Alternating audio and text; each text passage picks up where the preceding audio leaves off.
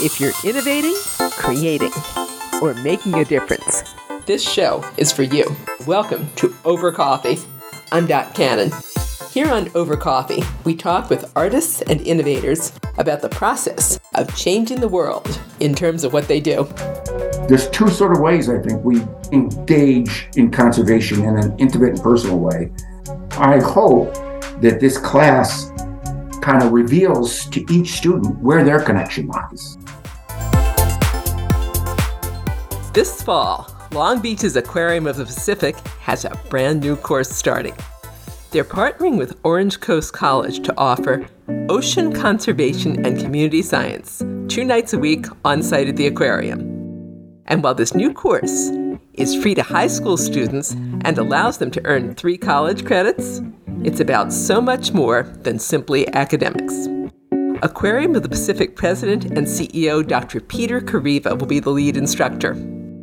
Dr. Kareiva, before we get to talking about an exciting new class you are teaching at the Aquarium of the Pacific, I'd really like to know where did you first discover the inspiration for what you're doing right now, making conservation your life's work? Oh, wow. That's a good question. I think, like a lot of people who are interested in conservation, it starts when you're uh, a kid. You know, when you go look at frogs and streams or go to the beach and sort of kick around the sand and look at the amphipods or you go fishing. So I just, I most enjoyed being outdoors and I'm an indoor person. And even my first jobs were in construction. And so I decided I really wanted to have a life outdoors. and I really just love sort of the, you know, nature's a little bit wild and unpredictable. And I just, like many of us, I just love it for that. And then as I got more educated, and I think we all know that humans have had some negative impacts on nature. And I saw some of my favorite places be lost, harder and harder to see in certain organisms. And I decided I wanted to do something about it. I'm a scientist, and as such, I was trained as a biologist and an ecologist. And the science of biology and ecology, I wanted to, you know, a lot of people who go into biology want to become doctors or medicine. I think of conservation as like medicine for the planet. And so I embarked on this career of conservation. And I did it both academically at universities and then I worked for the Nature Conservancy, which is the world's largest conservation group all over the world. And then I worked for NOAA Fisheries and headed their division of conservation biology on the West Coast. Worked at UCLA and ran a department. And now I'm here at the aquarium. And all along all those stops, I've done conservation in different ways. And you have an exciting new course, which I better mention up front. You're going to be expanding this in the future. Unfortunately, right now it's full. I don't blame the students. This sounds amazing. Yeah. But ocean conservation and community science. That's How right. did that course come about?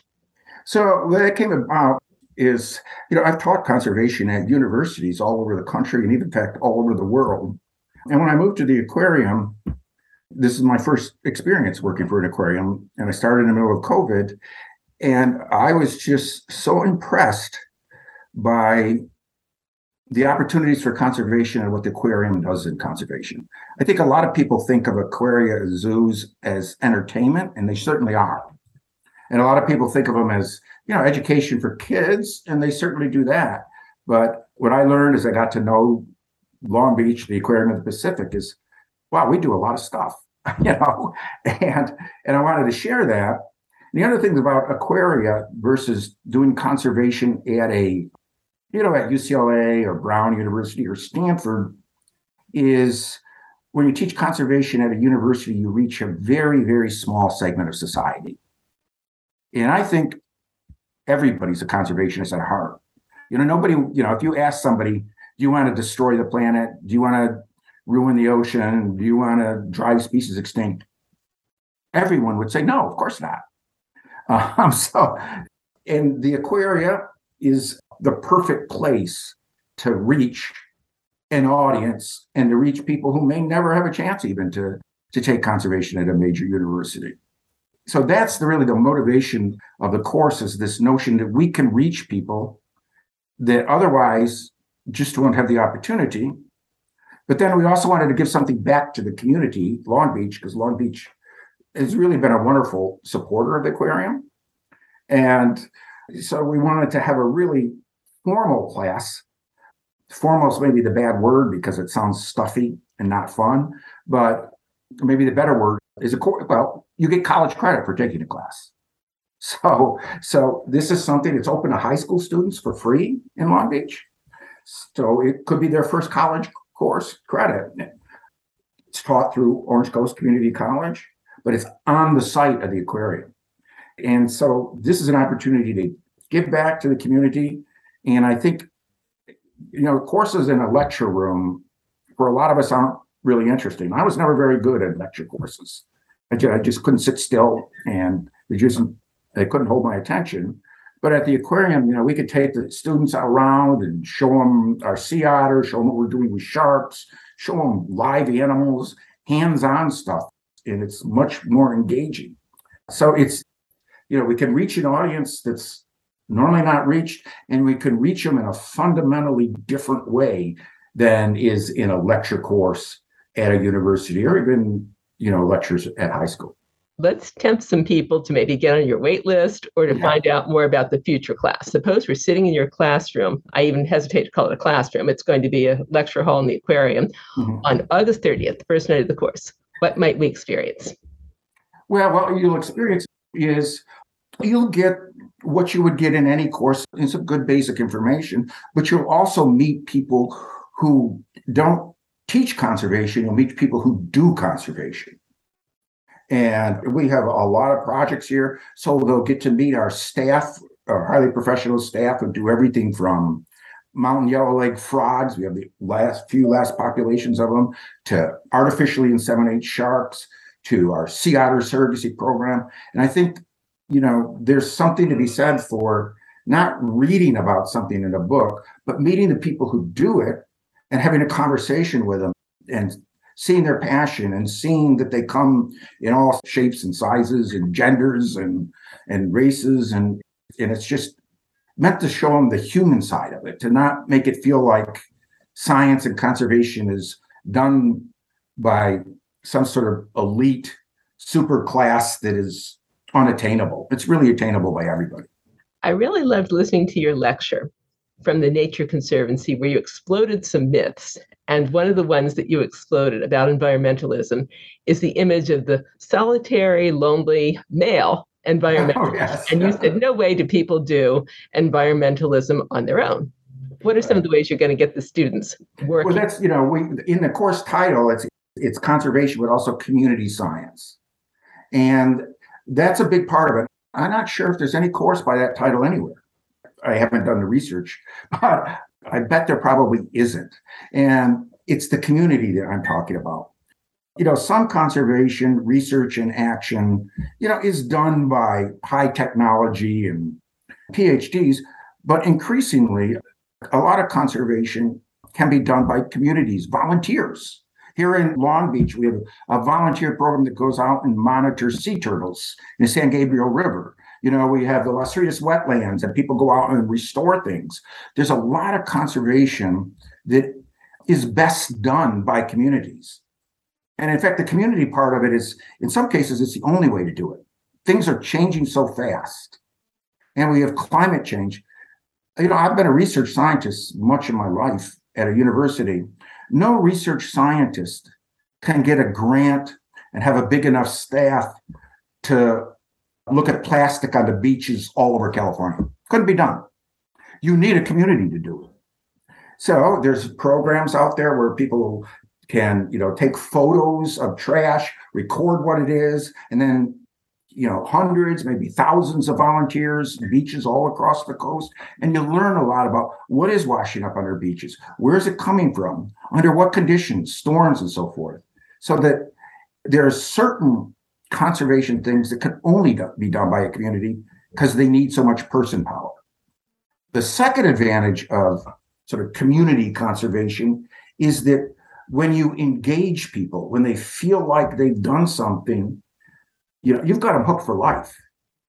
And you know, you don't feel it's not remote. You don't feel powerless. You feel like you can make a difference. I know when I was at the Nature Conservancy, after the Deepwater Horizon big oil spill and all the oil had washed up in the Gulf Coast. So a lot of money was spent on restoring oyster reefs. Well, you know, you could contract a big industrial firm to go out and restore oyster reefs. There's no machine that could do it. It takes hands. And I remember when the Nature Conservancy put out its first call for volunteers, we were shocked. We were, you know, people from army bases, we couldn't handle the volunteers. So many people wanted to dig in and do something. The striking thing about that story, so I knew about that. I was not directly involved, but one of the scientists who worked for me was. It was hugely successful. But then the really cool thing is, I think we all know about, you know, sort of Google images and, and what you can find in, in Google images. We were able to see the impact of that community restoration, not just seeing the reefs, but seeing behind the reefs, meaning not shoreline, that the beaches were actually rebuilding because the reefs that we had put in had reduced the erosion. So there's the opportunity to actually see something that you've accomplished locally. You know, if as you restore wetlands and stuff, you can see it. It's tangible. It's not intellectual. I think that's very powerful. What might these students get to do in this course? What can they restore or monitor, or what other projects are there? You know, we got we're going to take them. We have optional field trips because students are, you know, to different places. In some cases, it'll be, you know, for example, going to the Marine Mammal Rescue Center to see how animals are rescued and so forth, or it'll be to go to the wetland. One of the things we actually want the students to do is learn how to have conversations with the public and to design their own ideas for community engagement and and sort of community conservation. And I say that, uh, you know, I said a few minutes ago that everyone's a conservationist. I want the students to learn how to have conversations that bridge across some of the divides that fragment our society today. Because as I said, I think if we could all learn to have those conversations about you know why the ocean matters and how we might do something about it and you know strip away all the political divisions because it's not a partisan topic. You know it should matter to all of us. We'll have gone a long ways. So that's one of the things. We're going to challenge them to to learn how to have those conversations and go out and have them about topics that they choose. Climate change. Think about climate change. You know climate change politically is a divisive topic I think at a personal level, it need not be. If you don't talk about it from the point of view of, you know, what taxes are you going to impose or what the federal government's going to do. So it's not about your view of the federal government, but it's just your view of what do you see going on around you? How might you describe it? Does it scare you? Does it not scare you? Maybe you don't worry about it. Why is that? So it's that type of engagement that I think is really powerful. You know, the other things they're going to do is, you know, we're going to ask them to look at our exhibits and sort of learn how to think about what resonates with people, not words, not conversations, but what animals it exhibits. And I say that because, you know, the AZA, the AZA is the Association of Zoos and Aquaria mm-hmm. in the US. So, although this class is, is about aquaria and marine conservation, I really would hope that it starts people to realize that there's this network of zoos and aquarium all over the world, all over the United States, that are doing this. And no matter what city you move to, you know, if it's a big enough city, I bet you there's within not too far a distance a zoo or an aquarium once you realize that there's this amazing network of zoos and aquaria across the nation, you will realize that supposing you move out of Long Beach, no matter where you go, maybe you'll be motivated to go to your local zoo, your local aquarium, and see what's going on there in conservation. I think it's a it's like a an asset. It's a resource. We all know about zoos and aquarium as a resource for entertainment, for taking our families. I don't think it's widely appreciated that they're a resource for conservation. What about the wait list for the class? Is there going to be one or at this Yeah, we do have a wait list and we're going to actually we had a you know, this is the first time we teach it. And everything is harder the first time. So we sort of want to get our sea legs, if you will. So we we had a cap of 30 and then we just inc- you know, we just increased it to 36 because we want to that's what can fit in our what are called our watershed classrooms which is where we do a lot of teaching for high school groups. And so they're really a good physical space. You know, it's not a regular classroom, it's not like rows of seats, it's tables in a classroom where you can have animals and wet material. And so we wanted to hold it in one of our watershed classrooms so it was contained to that. So we've increased the wait list to 36. And then we're going to reflect after the class of what we learned and think about, you know, how you might. I'm hoping we succeed marvelously, but I, I can't promise that. But we'll try. But if it succeeds, then we'll figure out ways to expand it, maybe to live stream it and do things like that so we can reach a, a broader audience. But you don't want to do that until you make sure you're doing a really good job of it. Anyone who would like to get on a wait list, how do they do that? I, well, you can actually go to our website and we talk about the course at our website the Aquarium of Pacific website, I should emphasize, and it gives you instructions about how to sign up.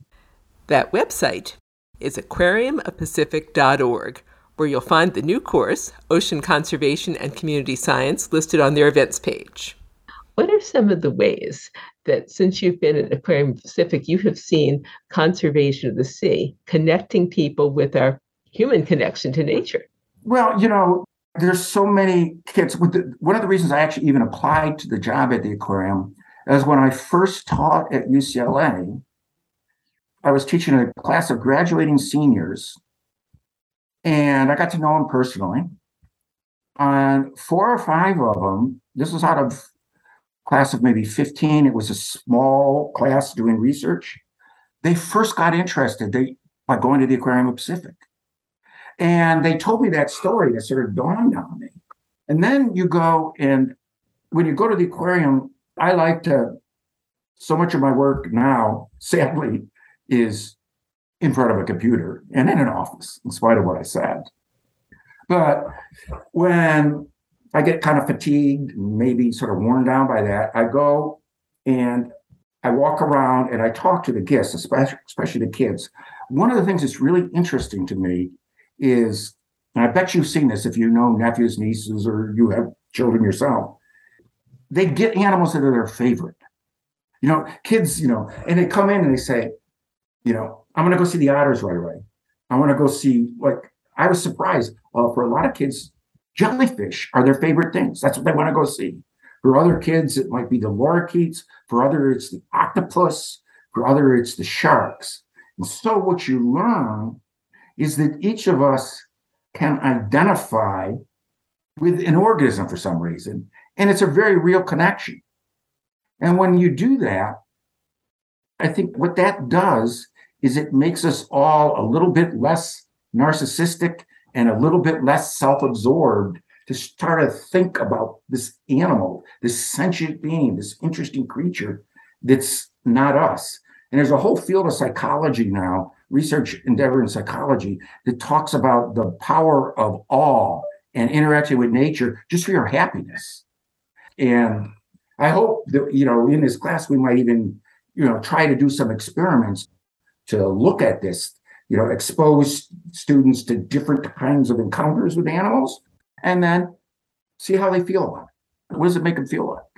So that that dimension of, you know, there's two sort of ways I think we we engage in conservation in an intimate and personal way. One is habitat. One is we have a favorite place or favorite habitat. Mm-hmm. And you know, that's why we restore habitats and stuff. But the other one is a connection to an organism. And you know, I hope that this class kind of reveals to each student where their connection lies how they find their connection to nature. You know, that could be life changing. They really can. What have you seen in terms of bringing youth into areas, as you've done before with the Nature Conservancy, about getting them involved in careers that maybe they wouldn't have considered before. What's but, you know, you, you make a good point there because a lot of people don't realize the richness of careers out there. You know, if you care about conservation or the environment, even in science in general, I think people think that scientists go and become research scientists in a lab. But now over only over 50% of the PhDs that graduate do not go into research at academia. They could end up working for a private company, for a conservation organization, for a zoo, for an aquarium, for a city government. And I think that's really important that it's not like you have to be an Einstein and a lab coat and some sort of genius to make a difference, that there's just an incredible array of careers. And for the kids that take this class, and I mean, they're not all kids, but everybody's a kid to me these days.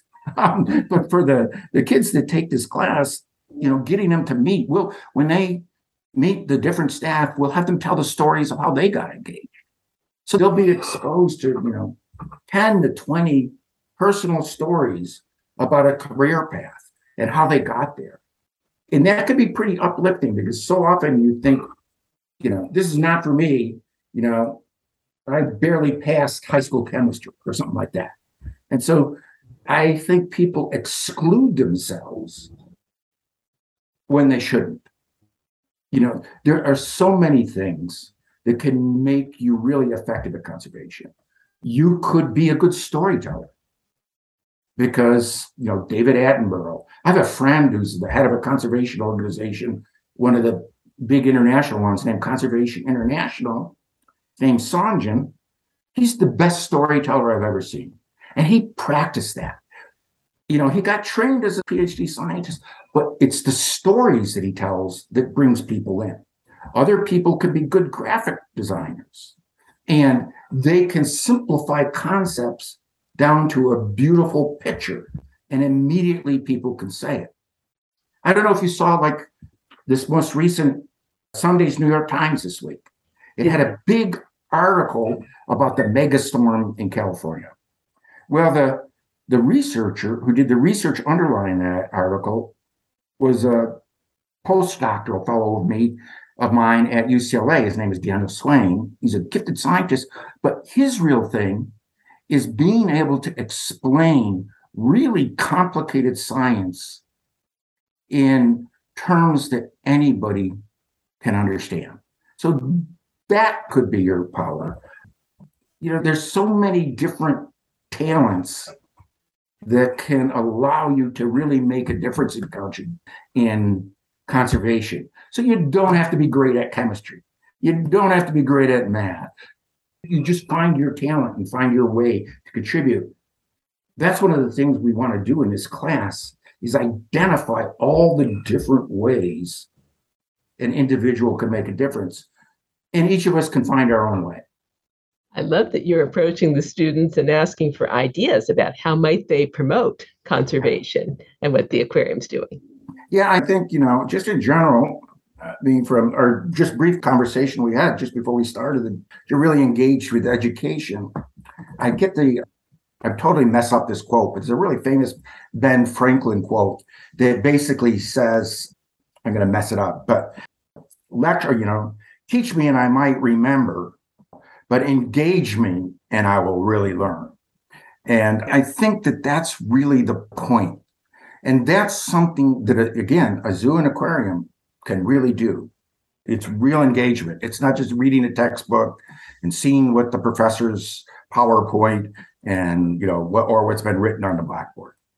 I love the problem solving aspect. And I love that now we don't have school and real world. Now it's the real world teaches you lessons. And I really think that's exciting. Yeah, and I think because you do pay attention to education, I'm sure you've realized that all of education is moving in that direction. The old kind of passive, hand it down method, the way I was taught was just by lecture. But the reason that I became who I am is, you know, things like a canoe trip to Canada, things like, you know, with my dad going fishing in North Carolina in a little skiff and a little boat or going gigging for flounder and learning things like where am I going to find a crab? What's the best place to find crabs if I want to catch crabs to eat? So it was those things that got me into my field, not my high school biology textbook. It's going to be fun five years from now to see who starts in a career in conservation as a result of coming to the class. Yeah.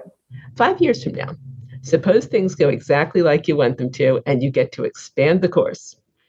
What's going to be happening with ocean conservation and community science? Well, you know what I hope to do is like if we can and we have a really terrific, her name is Cassandra Davis, who runs our our local community science programs, and she has visions and aspirations. But wouldn't it be cool if all the aquarium that were along coastlines were part of a national network of community science? You know, I've thought about I have a couple of good friends who pointed out, I did not know this before I came to Long Beach, but the power of lifeguards.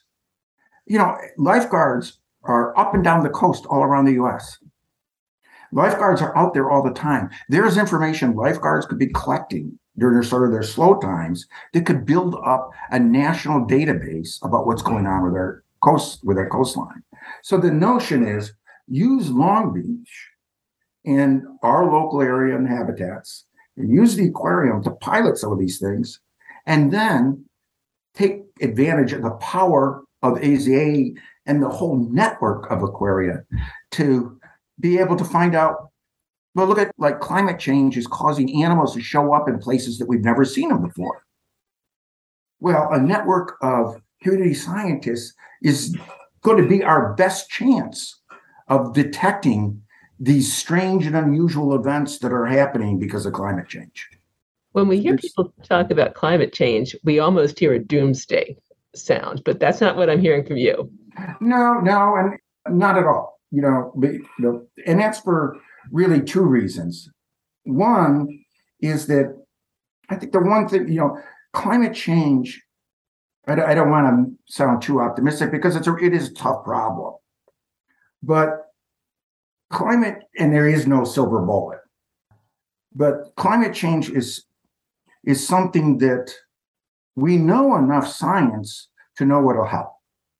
So it's not a matter of we don't know what to do.